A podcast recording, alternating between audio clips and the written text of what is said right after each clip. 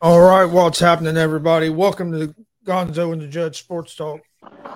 Monday, January 2nd, 2023. First show in the new year. Uh, got a lot to talk about tonight. Just saw one of the crazy, watched one of the craziest things I've ever watched live on TV uh, during this uh, Buffalo Bills and uh, Cincinnati Bengals game where uh, Damar Hamlin made a tackle. Looked like a normal routine play, really.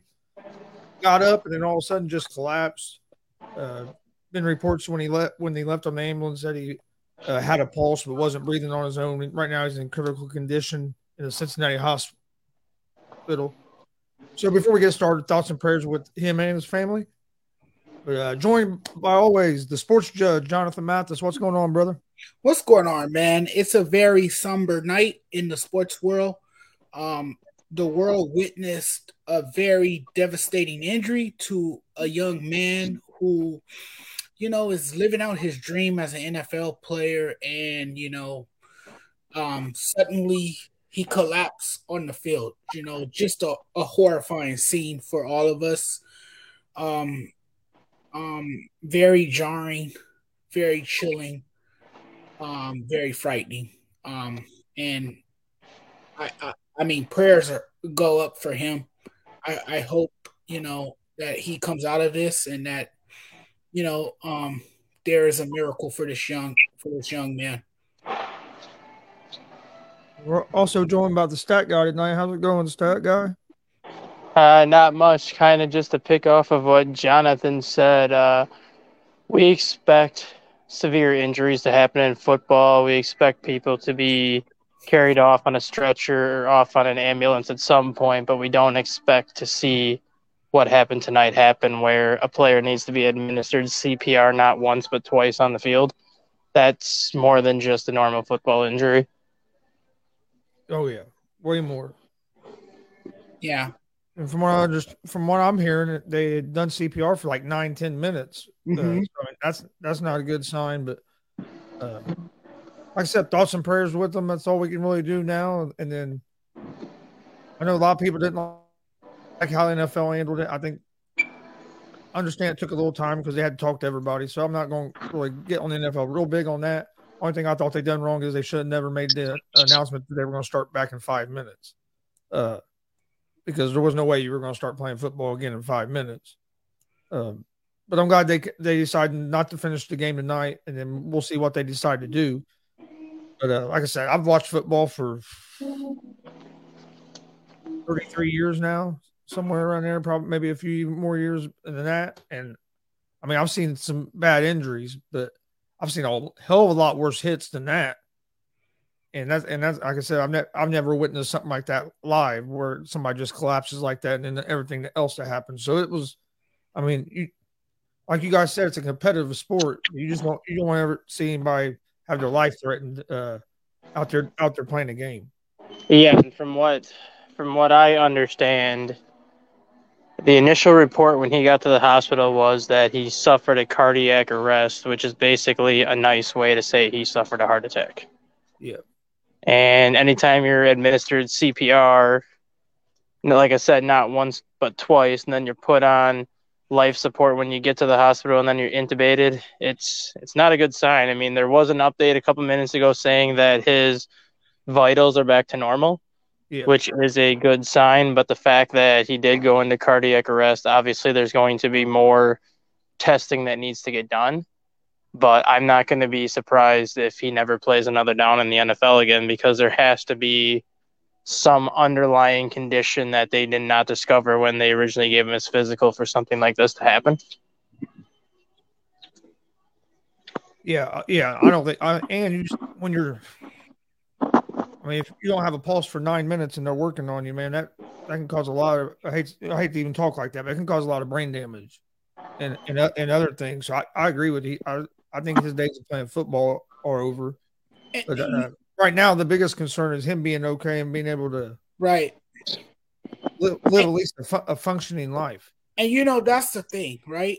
Football is a very violent, dangerous sport. It's a contact sport. We see players being carted off the field. We've seen players, uh, you know, get stretchered off the field. We've seen players get put in an ambulance and taken to a local hospital.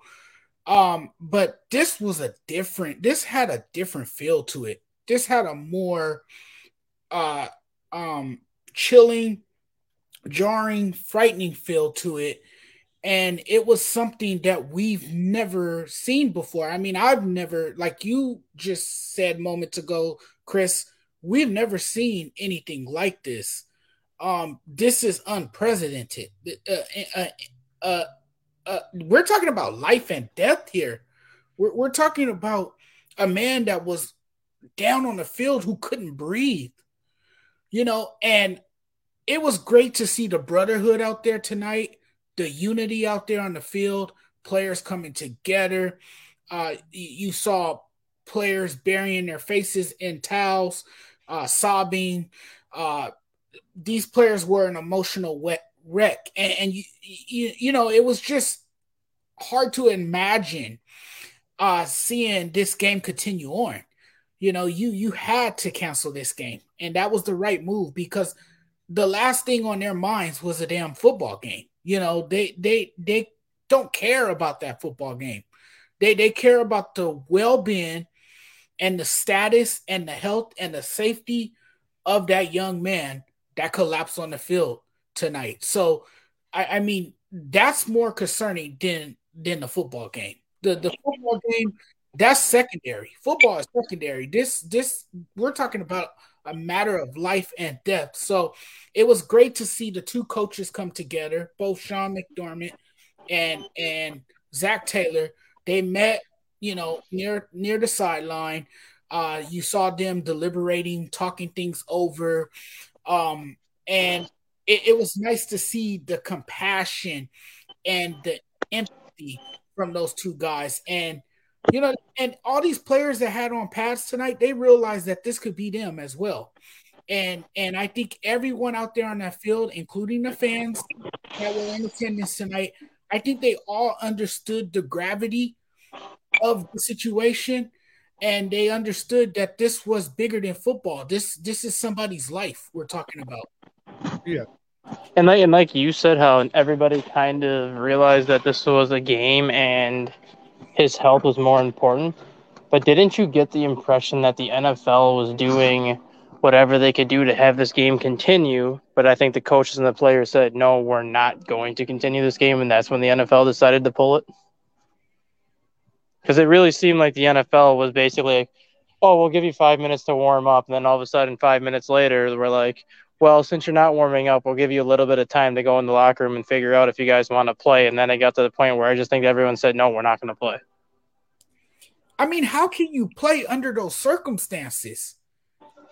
no, that's, that's no, that's what I'm that's what I'm saying though. It seemed like the NFL was like trying to force them to play for a little bit, just because of how like when you're not doing anything for almost 30 minutes on the field as you're working on one of these players, and then your response is, "Oh, we're going to give you five minutes to warm up." Yeah, I, I like wanna, that's kind of, that's like kind of like a dick response to even give the team. That would have so been I'd like to know who thing to do. So I'd like to know who who decided the five minutes. If that came from just the referee, or if that was, you know, I mean, if that was passed down from somebody up up it, in the NFL. It was that, passed that was the down. thing I didn't like was the five minutes. I, yeah, it was passed down. They from, everything else I thought I thought was pretty good. It was passed down from the league office just because they were on the phone communicating the whole time. So it came from the league office. That's why I think it got to the point where coaches and players said no, we're not going to play this game because I think the league was trying to force them to play knowing the magnitude of this game. And it just got to the point where nobody on Buffalo, for that matter, was going to be mentally stable to play that game. Exactly. Cincinnati, Cincinnati, I think they would have been fine. It might have taken them a little bit, but because it wasn't their teammate, I don't think they would have been as affected. But you, can, I guarantee, I guarantee you that Buffalo probably does not get another first down the rest of the rest of the first half, and they might not even score a point the rest of the game because I don't think there would have been anybody mentally stable enough to even play that game for Buffalo tonight. I don't think any of those players were well equipped to uh, continue on with that game or to play another down in that game. Um, you can see the emotions on their face. You you can see you can see um, um, how emotionally um, disturbed those guys were. They they were emotionally distraught. Uh, you could see the shock over their faces. Um, it was one of those nights where you know it, it just couldn't continue. You couldn't you couldn't you couldn't you, you couldn't just play football. Okay, let's go back out there and, and play a game. No, no. Um, you know, it was just too much. It was just too much on their mind. And after seeing that horrifying event, how can you continue on? How can you play? How can how are you supposed to play the rest of the night? I mean, your your focus is not going to be there. And and you saw Stefon Diggs on the sideline doing everything to try to get his players um, charged and refocused. Um, that really didn't matter because those players went back to standing on the sideline motionlessly. Um, they really didn't have the, the same spirit or that competitive drive. Uh, and, and, and it showed from their body language and and just the way they were conducting themselves on the sideline. So I think this was a great decision by the NFL and by the coaching staff um, on both teams and the players as well to not, you know, finish the rest of this game, to not resume play.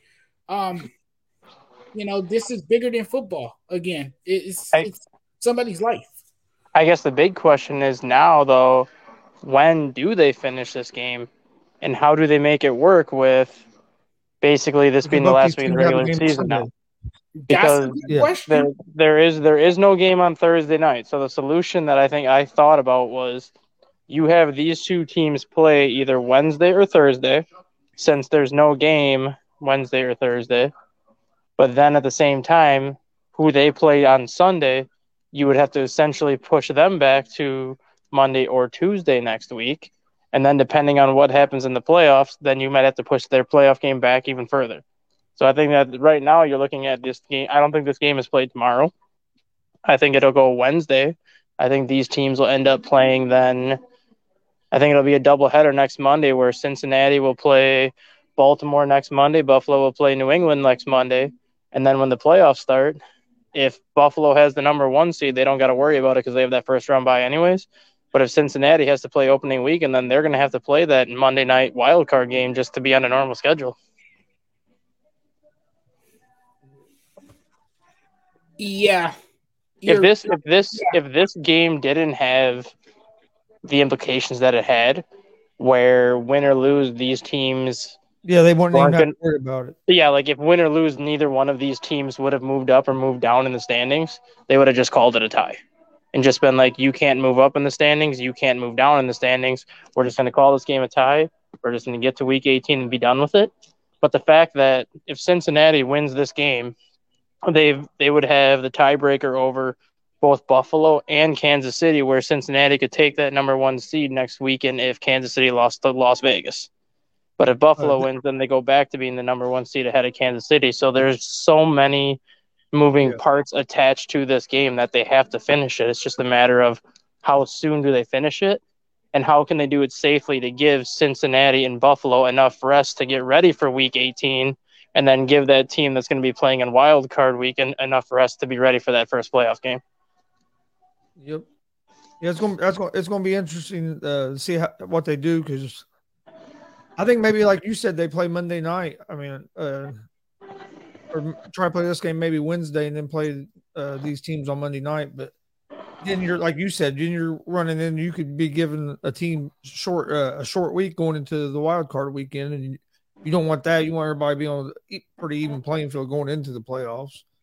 Yeah, uh, regardless. Yeah, regardless of what happens, given the situation that we're in right now, the the whoever plays wild card weekend out of these teams, whether it's Cincinnati or whether it's Buffalo, I think it's a safe bet that they're going to be the ones playing on Monday, just because now their schedule is going to be so off kilter and so out of whack that the only way to give them a fair advantage is to put them on Monday.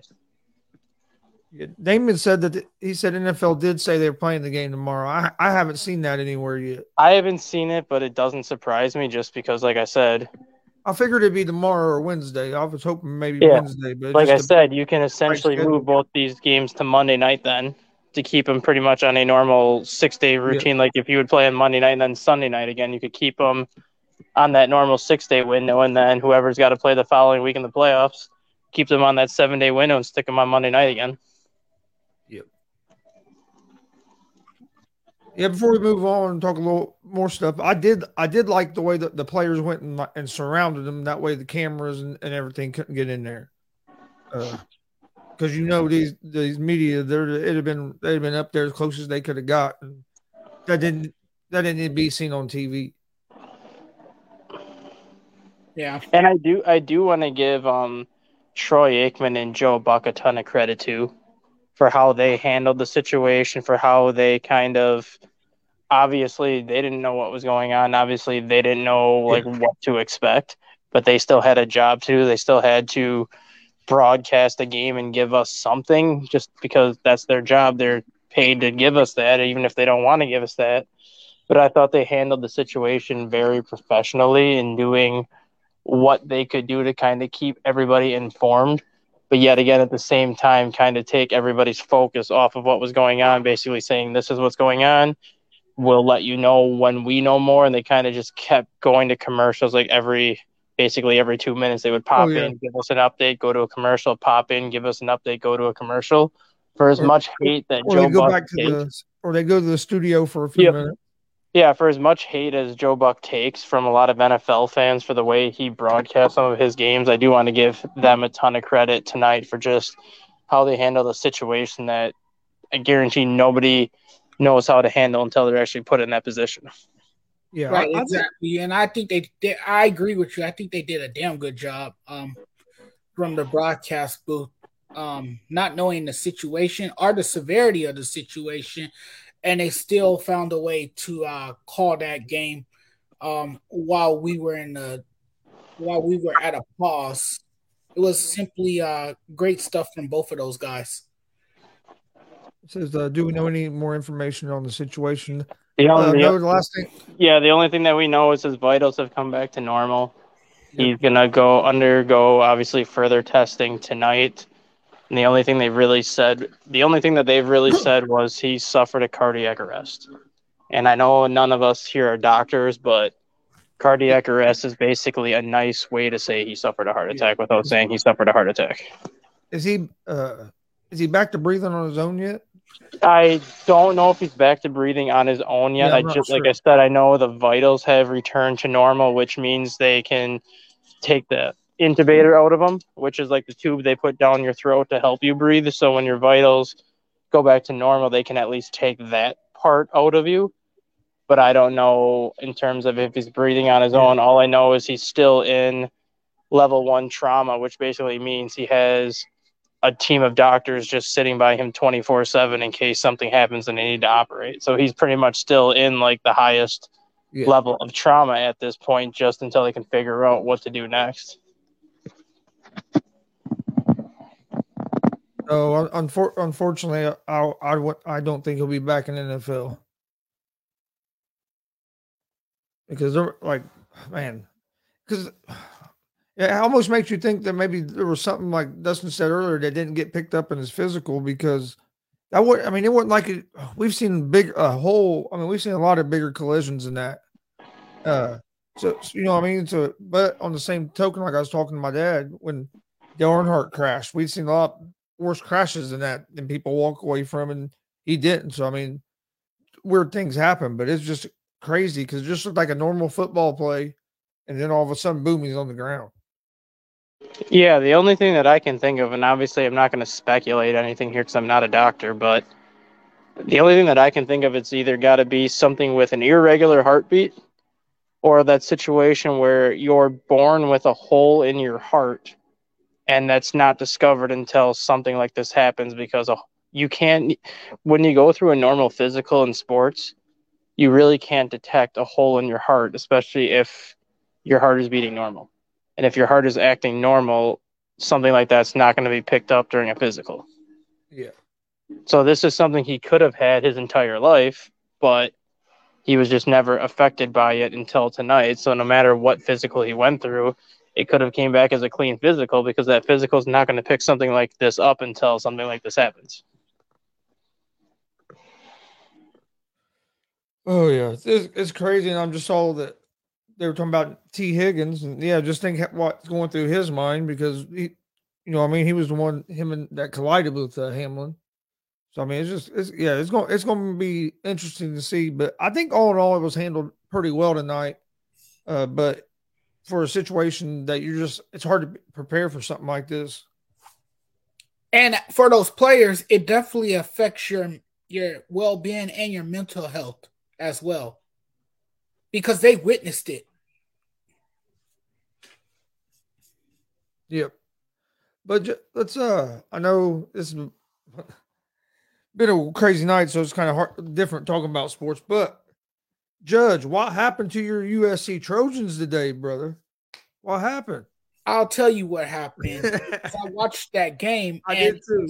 it's been the same theme all year with USC. Defense. The defense is not able to get the stops. They rely heavily on forced turnovers that they couldn't really get in this game. Um, and they simply collapsed. You know, if you look up the word collapse in the dictionary, a picture of USC will be right there next to it. USC clearly had this game in the bag because they were up by as much as 15 against Tulane. But Tulane's ability to win stemmed from the resiliency it showed all afternoon. And this game kind of went back and forth, back and forth, back and forth. And when you thought the green wave were done, you know, they powered their way back into this game uh, found themselves down in the game, but somehow made it a ball game towards the end of the game. And then, with eight seconds remaining, they take the lead, their first lead of the afternoon. It was a crazy turn of events for USC. I thought overall, USC did its thing offensively. You saw Caleb Williams, how outstanding he was in this game he was he was he was simply remarkable in the game. He was brilliant as he's been all season long. You know, he made plays. Uh, he showed off his electric playmaking abilities. Um, he was extending plays with his legs while you know keeping his team focused um, in the moment. And I, I think with the protection up front, it allowed him to to you know find his his playmakers uh, down the field, and he was delivering uh, touchdown strikes. But then you look at Tulane and the quarterback that they have in Michael Pratt, who led a game-winning drive uh, that included multiple third, fourth down conversions, he and then he delivered a touchdown strike. He completed so, four passes on that last drive, and he'd already completed three the rest of the game. Exactly. So that that tells you that tells you everything you need to know about USC and their defense. The defense is weak. The defense can't be trusted. The defense clearly let down the USC offense, and that was the that was the storyline in this game. So, in other words, Jonathan, are you talking about the Minnesota Viking defense of college football? I hey, that's a great comparison. I think that's a fair comparison. I think you can absolutely say that. I, I agree with you about their defense, and then you had that stupid play where you end up getting a safety, and that let Tulane right back in it. But Lincoln Riley's going to have to. I know it's his first year there, so I can't get on him too much for this season. But he's going to have to build a defense, and that was what his problem was in Oklahoma as well. Was on the defensive side of the ball. I mean, they have a right now, especially while you have Williams. If you can get a defense while you have that Williams there, uh, USC can compete but it, but you got to get a better defense, man. That defense is terrible. Not to not to get off topic for a minute, but can I ask you guys a question about the NFL really quick that I wanted to ask before we switched over? Oh yeah. So they did just drop the Week 18 schedule, and they flexed the Green Bay Packers and the Detroit Lions yeah. into Sunday Night Football. I personally thought they were going to put Jacksonville and Tennessee at the Sunday night game because that game was for the division. Looking at how they did this and how they flexed this game, this leads me to believe that the NFL is fixed.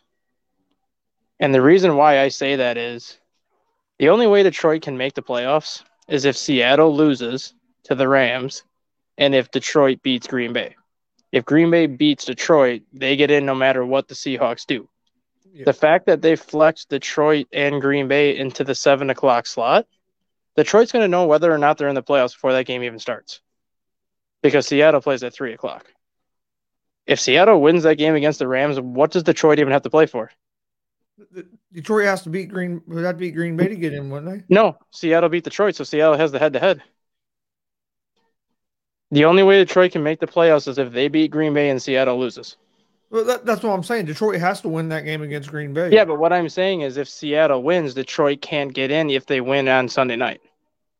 So if Seattle beats the Rams, Detroit is eliminated no matter what happens in that Sunday night game. So essentially, Detroit's going to know what their playoff fate is before that game even starts. So if Seattle beats the Rams, which I think they're going to, what does Detroit even have to play for on Sunday night?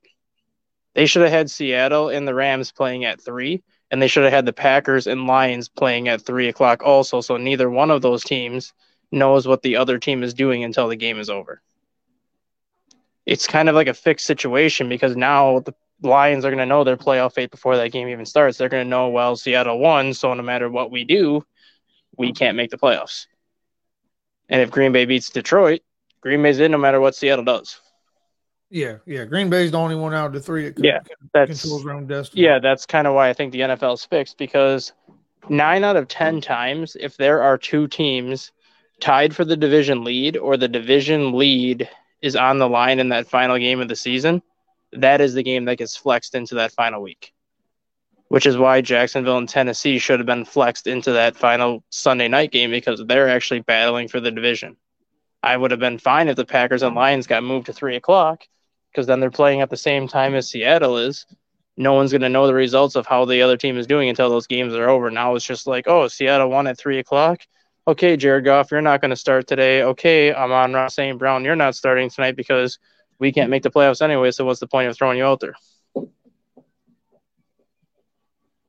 Yeah, I see what you're saying. I, I, don't know if I'd say it's fixed, but I, I get your point over that if you play that game at three, then the team don't know. But Oh no, it's going to be interesting. I think they moved it basically this to the Sunday night because of Aaron Ro- Aaron Rodgers. Yeah, which is why I think it, which is why I said it's six. Green Bay's hot stretch down, uh, a hot stretch of late as well.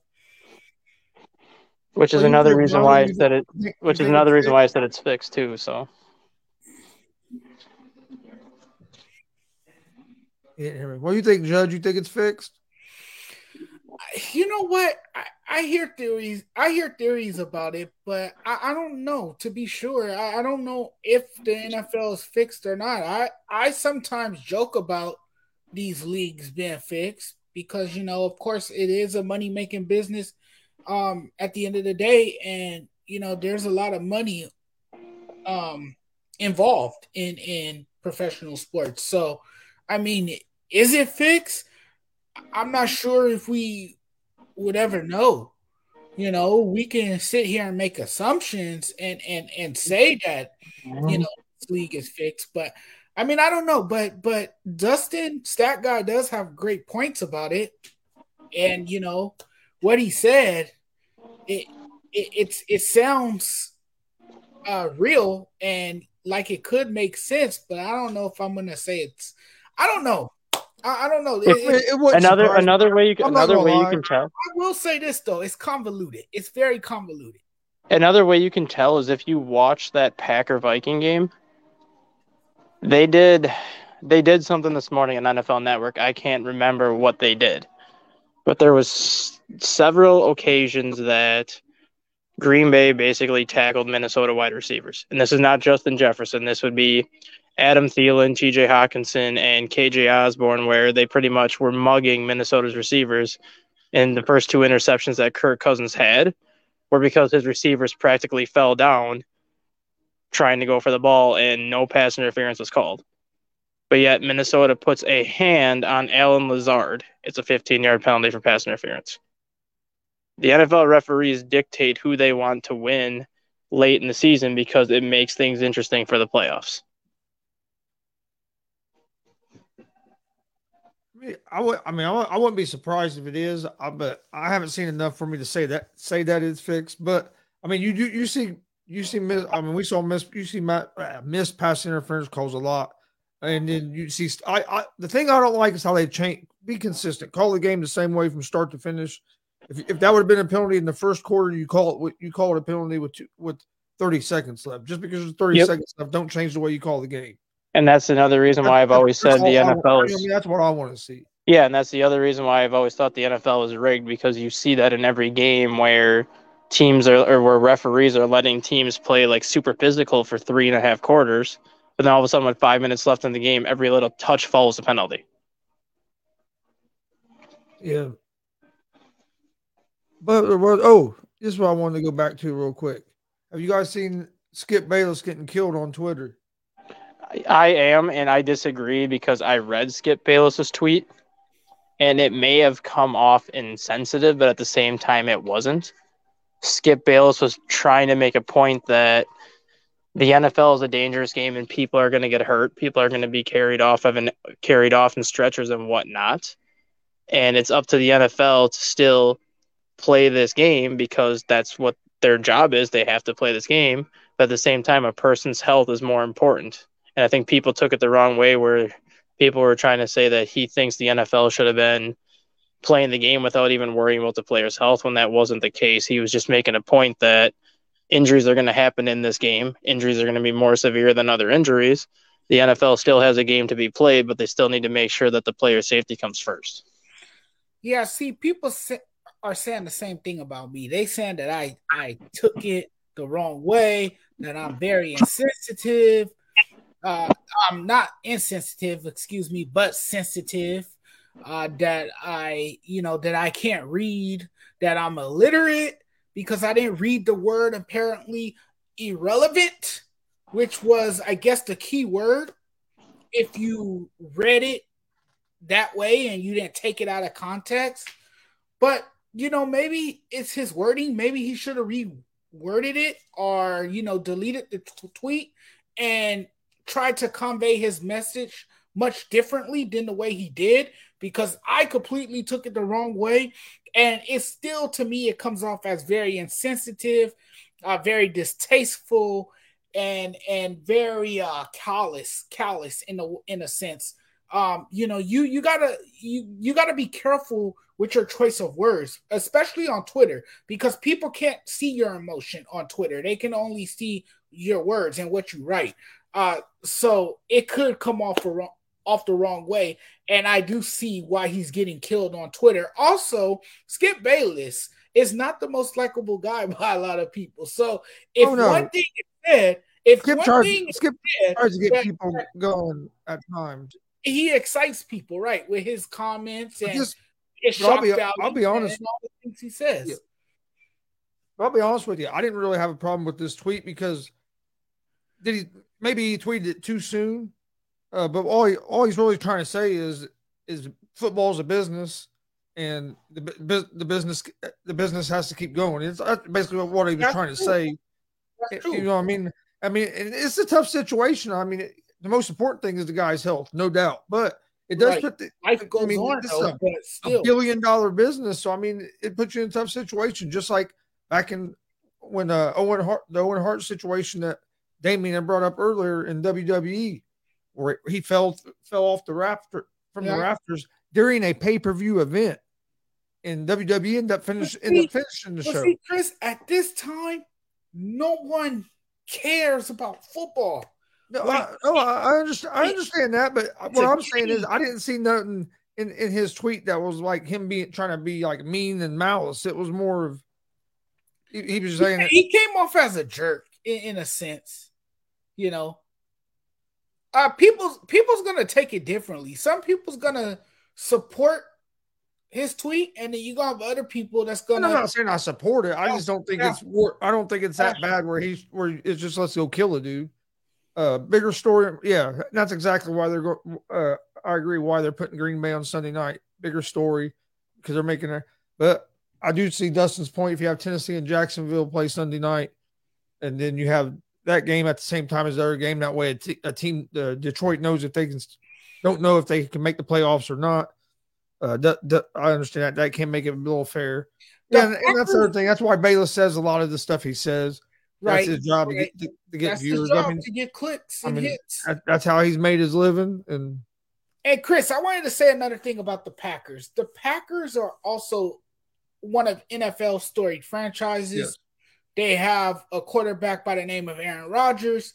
And even though they've they've been on this emotional roller coaster all season and they've had their ups and downs and their trials and tribulations, they're still one of the most watched NFL teams um, in the league. And there are a lot of Packer fans. Packer fans are all over the world. Well, all over the nation. Um, oh, you're right. All over the world too. They were showing. Uh, yeah, yeah.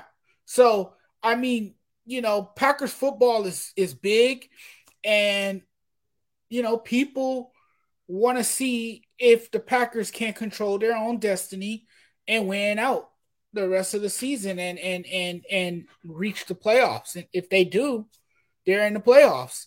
Uh, it, it's it would be hard to believe because of the season they had. You know, they they they got off to a bad start. You know, they couldn't find their footing.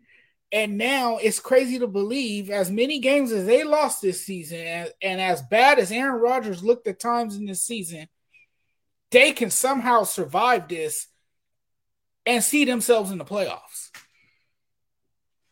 Yeah. Win win five games in a row, and then every everything else they needed to happen happened.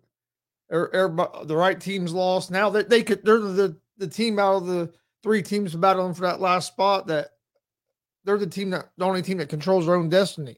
You they win, they're in. So like uh, Dustin was saying, if the Lions win, they need Seattle. They need Seattle to lose. You, you know, so Green Bay's the only one. If they, it's when you you win, you're in. And sometimes, man, I know we put a lot of weight on that buy. You want to be the number one seed. You want to get that first round buy. And we see a lot of these number one seeds come in a little, a lot of times start off slow because of the extra days off. And then if you think about it, look how many how many wild card teams we've seen get hot at the right time of the year and, and make and make a deep run in the playoffs. I mean on uh on Saturday night or not on Saturday, but uh, Seattle that year, what were their record? Like eight nine, and they made they made a deep run in the playoffs, got hot at the right time and and and that's what Green Bay's doing right now. I don't know if Green Bay still I still I don't know if their offense is going to be explosive enough uh, if when they get in the playoffs. But their de- but their defense their defense is playing uh their, their defense is playing better the last three or four games than what they what they were early in the season. Yeah, especially uh, with stat, uh, stat, guy, stat guys at work. He had to, he had to he had to jump off uh, for for a few but he's actually now he's in, now he's in the uh, comments, and uh, he's that guy says as a Vikings fan, I'm happy they lost. It gives him a better matchup with the Giants.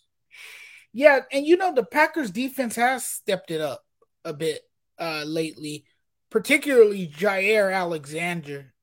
Uh, Alex Alexander. I always struggle to say Alexander. I don't know why. I don't know why I can't spit that word out, but you guys know who I'm talking about. uh, he's the trash talking cornerback. You know, what the hell, you know what the hell I'm trying to say? Come on. Yeah, he's the trash talking cornerback who you know can get a, a a little bit too big headed at times. Um, and and we've seen him do some talking, particularly with his ability to shut down uh Justin uh Jefferson we all saw it, and we we we saw him after he broke up a pass. He mocked Jordan Jefferson by performing the Griddy. I don't know if you've seen it, the video.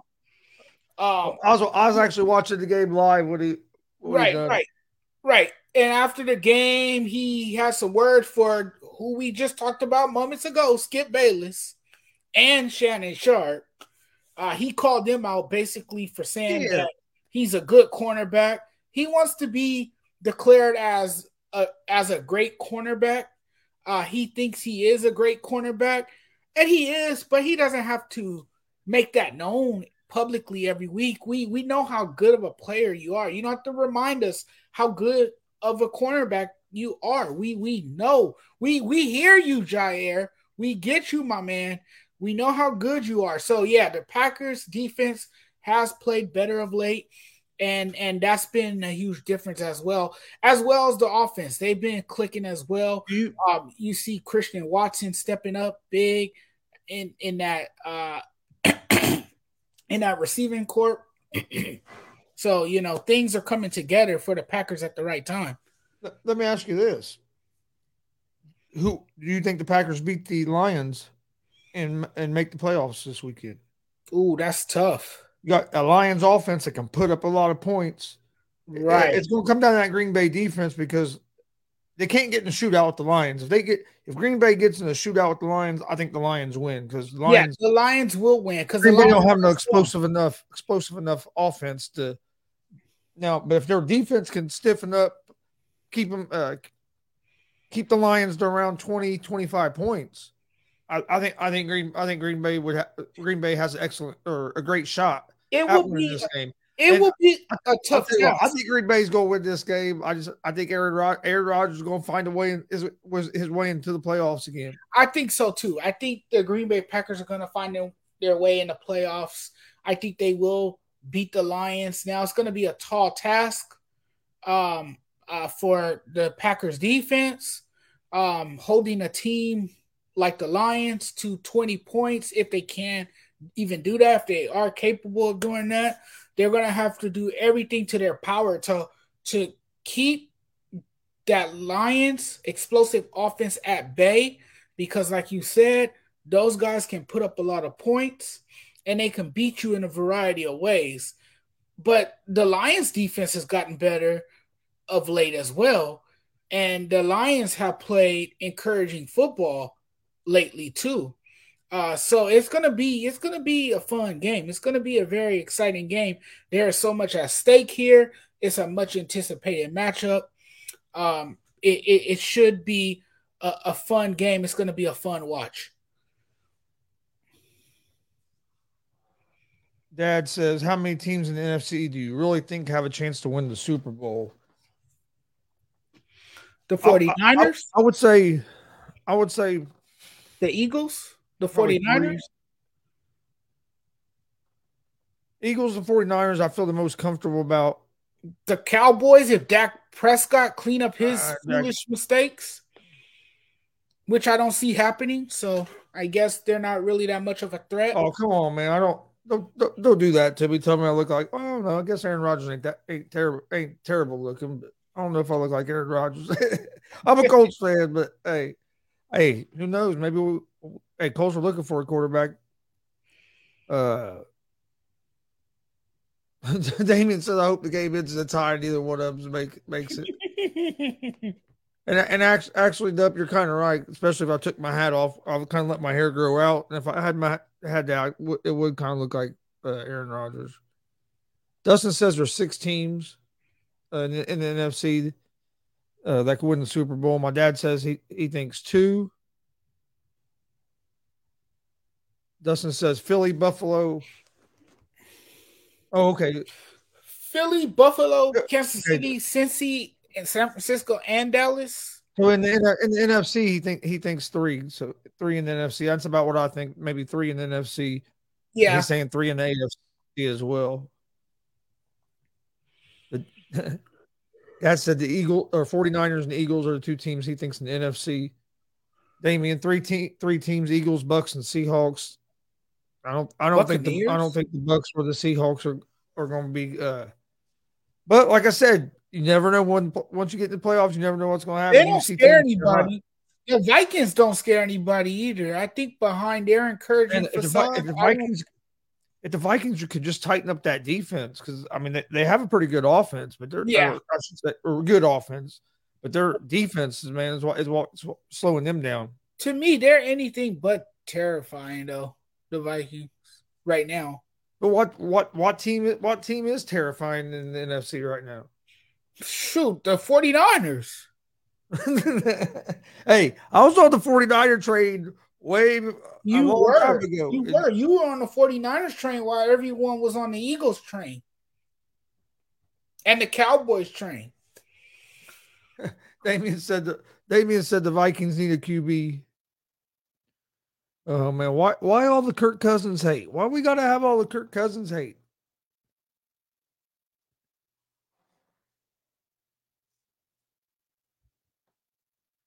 Dustin says Vikings scare people because they haven't played a complete game and are still 12 and 4. No, they scare people because they got the best wide receiver in the NFL. Dustin said Bears need a QB who could throw. uh. Fired a shot at David. Here we go.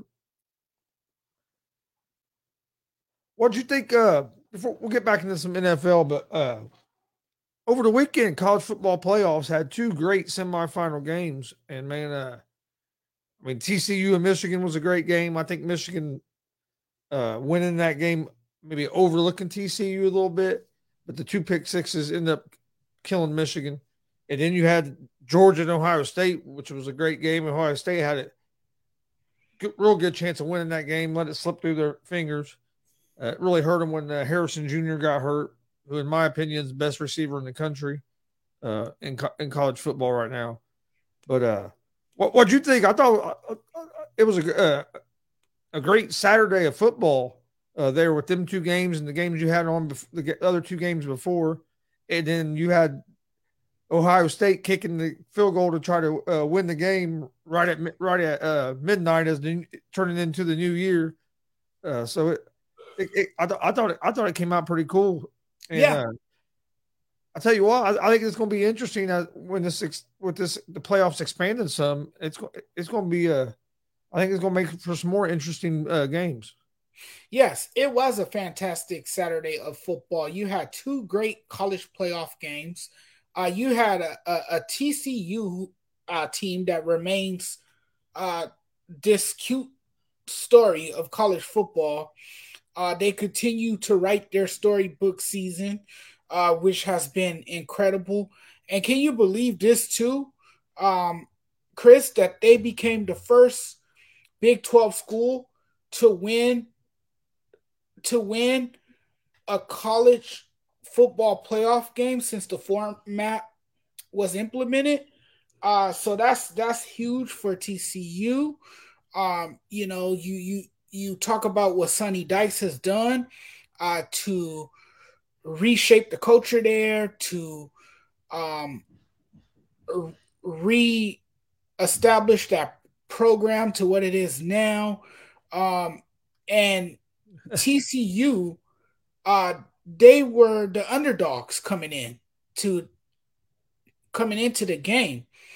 And Michigan, I mean, you know, when you when you look at Jim Harbaugh's teams, they usually dominate during the regular season. But when the games really count and when there is so much at stake, that's when his teams usually fold. And I mean, he hasn't he hasn't really done much. His teams haven't really done much in big moments. Uh so was it much of a surprise? Sure, but then at the same time it wasn't really a surprise because we know the history and we know that Jim Harbaugh and and Michigan has um disappeared in big moments and that's what we saw on Saturday. But when you look at the game, early on, TCU set the tone. Um, their their their offense was was was you know solid early. Uh, they they took a, a, big lead early. They they led by two touchdowns, I believe, early on in that game, if I if my memory uh, serves me correctly. But the thing that hurt Michigan the most were the damn miscues. They they had a lot of miscues in that game. You know, you had the fourth and and and um goal was it fourth and goal when yeah, they, were, yeah. they were denied they Ref- were denied a touchdown.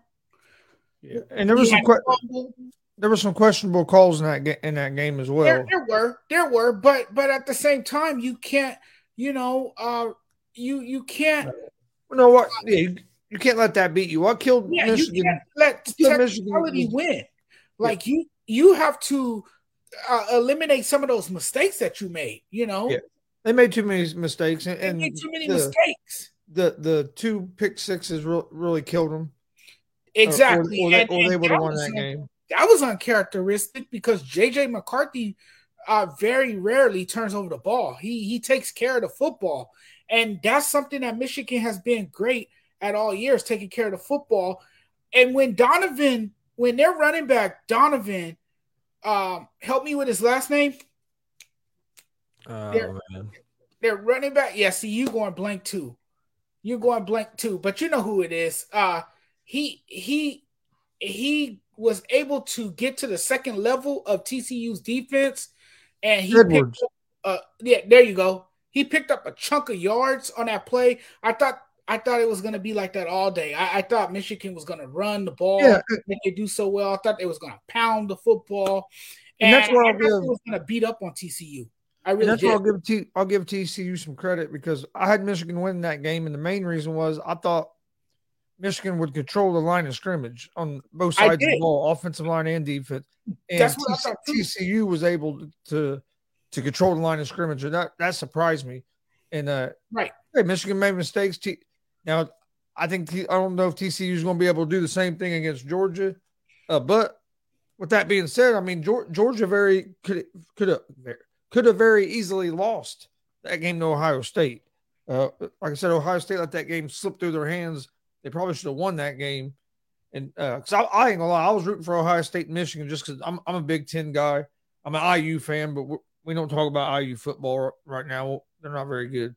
But uh, but with that being said, I was, so I was hoping for a rematch of Michigan and Ohio State for a national championship. But like, okay, that'd be pretty cool for the Big Ten. Both of them end up losing. Now we're getting Georgia and TCU, and uh, it's, it's gonna be fun to watch. Uh, it's gonna be fun to watch because now you got the underdog. You got David versus Goliath. So you got the underdog versus a, a Georgia Bulldog team that is looking to win its but do you second title in back-to-back years. Yeah. Um, do you think that uh do you think TCU do you think TCU is going to be able to keep up with Georgia? Do you think If they can control the line of scrimmage, like who, who's going to win the game, Georgia or TCU? Georgia has nothing to lose. They're playing with house money now. In, in a in a big game Eh, of this magnitude. I mean, Georgia's uh, Georgia's going trying to repeat, so I wouldn't say. Georgia's trying to, Georgia's trying to they're playing repeat, with house money. There's, there's, some, more there's some people- pressure on them. but more there's some pressure on them. But more people have Georgia winning over TCU. Oh yeah, And- well, that's what I'm saying. They're going to be the favorite, so that Right, you have and- that and- pressure on you. The team that really don't have pressure on them, to me, would be TCU, because nobody expected you to be in the national True, championship True, game. true, true. Right, And so TCU, I, they I think TCU's going to go in there, with- go in there with nothing to lose because hey, we've we've already made it far farther than anybody thought we was going to. right, So- and they've been doubted all year. That's why- TCU. That's why I think I think there's more more pressure on Georgia because they're trying to repeat, and you're you're supposed to be the kind of taking over from taking college football over from Alabama, and then if you go you lose to you lose to the underdog, you know what I mean that that, that kills all that momentum. So America likes to root for the underdog. And I like TCU. I think it's a cute story. I think it's I think it's football's cutest story. You know? yeah, and that's what that's what I was saying, Dustin. They don't have nothing to lose because nobody expects them to win. Uh, it's going to be fun. It's been Uh, fun to watch the Horned Frogs. It, it really has. And I mean, they- it, it would be great for college football for TCU Right. to win. It would. They threw the kitchen sink at Michigan, though. They did. And Dee Winters, he was flying all over the field, you know, making plays, and they were taking advantage of Michigan's miscues, and they were able to capitalize on those mistakes. Uh, you know, the momentum. Uh, to me, the momentum shifted after that that pick. After JJ McCarthy threw that that pick six, that's when the Yeah. momentum kind of shifted in that game. You know, JJ McCarthy just didn't look like himself. You know, and there was uncharacteristic throws from him. You know, there was uh, a, a ton of mistakes that Michigan uh, never really make. You know, and that's another thing. This game was so bizarre, Chris, because usually Michigan gets off to a fast start. They didn't. And usually TCU is the team that's playing from behind. Yeah, they're, TCU is a team that like to mount comebacks. Um, they have done that all year, found a way to pull off improbable, miraculous comebacks. Uh, this time they didn't have to do that. They just had to hold off Michigan as Michigan tried their luck late in the late in the second half, but it just wasn't enough uh, to pull it out in the end. Yeah, Dad said he's going to be rooting for TCU. That's who I'm, going to root for. I, always I like the underdog. Just I do too. I do too. Uh, I like underdog. Justin says, look at last year since he played a better game against uh, Georgia than Bama did. Uh, I, just, I just hope it's a good game, and I, I it won't matter who, which team wins. I just hope we have a, have a good game.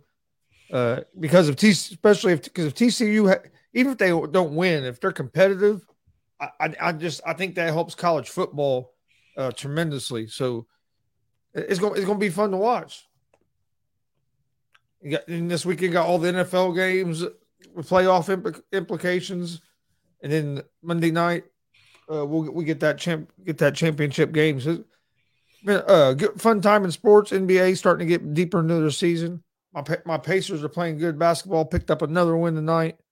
Uh, won like we won four four in a row now. Uh, and we and and against some of the uh better teams as well. Uh, we beat the Clipper Clippers. Who else? We beat the Clippers, the Cavs. I mean, we, we're beating some of the better teams, so it's that's nice to see the Pacers finally playing some good, ba- pretty good basketball early. In, it's still early in the season, so I'm not getting too hype. But I, I, I think, I think, I think you're going to see the Indiana Pacers in the playoffs this year. Sometimes we don't have the true identity on the NBA team until around February, but the Pacers are playing great basketball right now. They look solid. Hey, Tyrese Halliburton is a dog, man. Yep. Pe- pe- People better start putting a little bit more respect on him because I tell you what, he put on another show tonight. Um, He's putting up all star numbers. Oh yeah, I think I think he's going to have a chance to make the All Star team. He should. He definitely has pleaded his case early on. I mean, he has cemented his status. So I don't see why not. Then Don- Donovan Mitchell dropped like 71 points tonight on the Bulls, man. Oh, he looks like a completely different player since he's joined the Cleveland Cavaliers. He looks like a player that's fully energized, uh, that's deeply engaged in the game of basketball. Towards the, the tail end of his career in Utah, you didn't see that same pizzazz. You didn't see that same energy. You didn't see a guy who looked like he was fully committed or interesting interested in basketball. Now that he has that change of scenery, now that he's with a different group of players, he looks like the Donovan Mitchell that first came into the league and and made quite a scene when he was a younger player in in the early part of his career in Utah. No, no, yeah, he, he's been he's playing been playing good basketball. Uh, the Brooklyn Nets have been looking good. They're uh, since ever since they got rid of, of Nash as coach, they've been playing good basketball. Uh, but yeah, you I agree with you. I don't. Other than I watch, I watch if there's no football on, I watch I watch the Pacers if, if they're on. But other than that, I don't watch a whole lot of full NBA games till you get closer to probably into January, February. But but I mean, I tell you what, this Pacer Pacer team's fun to watch. I've been watching a lot of their games uh, this season, which, like I said, usually I watch if if there ain't no NFL on, I usually watch, watch Pacers. But if there's NFL or a good college football game on, I'm I, I'm more I'm I'm more into the football part of it on on TV anyway. The NBA. Now I love NBA playoffs, but the reg, the regular season just man, there's so many games, and I they don't. Some people, some teams, and some players take it seriously. Some don't take the regular season seriously. And so, I don't know. It's to me the regular season gets kind of watered down. Now you get the playoffs. I, I, I love watching the NBA playoffs. But uh, It's the have- best time. It's the best time of the year for basketball. Is NBA playoffs. I just think NBA playoffs is hell of too long. I, I Well, think March Madness months- coming up here in a couple months- months. Two months for the playoffs. That, that's ridiculous to me. You know, Yeah. But uh was there anything anything else you wanted to talk about before we jump off here for tonight? prayers going up to uh the young- Hamlin. yeah, I, I forgot his name that quick. Uh the Bill safety prayers go Hamlin. and his family. Uh, you know, I'm pulling for him. Um, I hope he pulls through. And our concerns, our concern shouldn't be on football right now. We should be more concerned about this man's health and safety, uh, because at the end of the day, that's what matters. Those are my final thoughts. All right, my final thoughts are going to be same, kind of the same at the same thing. Prayers for D- Damar Hamlin, his family, uh, everybody that was there tonight. Just to have to see something like that uh, isn't great to have to see. Uh, plus, well, thank everybody for joining us. Love love all the uh, activity in the uh, in the chat. Uh, we appreciate it. Please hit that subscribe button on YouTube at Gonzo Sports Room and at the Sports Judge and also at the All Sports All Plays Network. Like and follow us on Facebook, Twitter, Instagram, uh, all at Gonzo Sports Room. I know you can find the judge on TikTok now. Gonzo Sports Room will be on TikTok here soon. We we're not there yet, but we're on all other social media at Gonzo Sports Room. Find out all about all our different shows. We do uh, Easy Money, a sports betting show every, uh, every after Monday through Friday, three three thirty uh, p.m. Eastern time. Also do an Indianapolis Colts show Mondays and Fridays, Horseshoe Talk. We uh, do a lot of independent pro wrestling. If you like pro wrestling, go check out our YouTube page and our Facebook page. There's all kinds of independent pro wrestling stuff on there. We've we've had shows that Mick Foley's been at, uh, the Boogeyman, Rikishi, so uh, Rock and Roll Express. So you can find all that stuff at, on YouTube at Gonzo Sports Room. Uh, we, we appreciate all the support. Uh, I know on behalf of me and the judge, for first show of the new year, we we appreciate all the support uh, that we've gotten so far. But yeah, hey, tell a friend about us. Hit that subscribe button. We greatly appreciate it. And we'll see you guys Wednesday night, 11 p.m. Eastern, for another episode of Gonzo and the Judge Sports Talk. Everybody have a good night.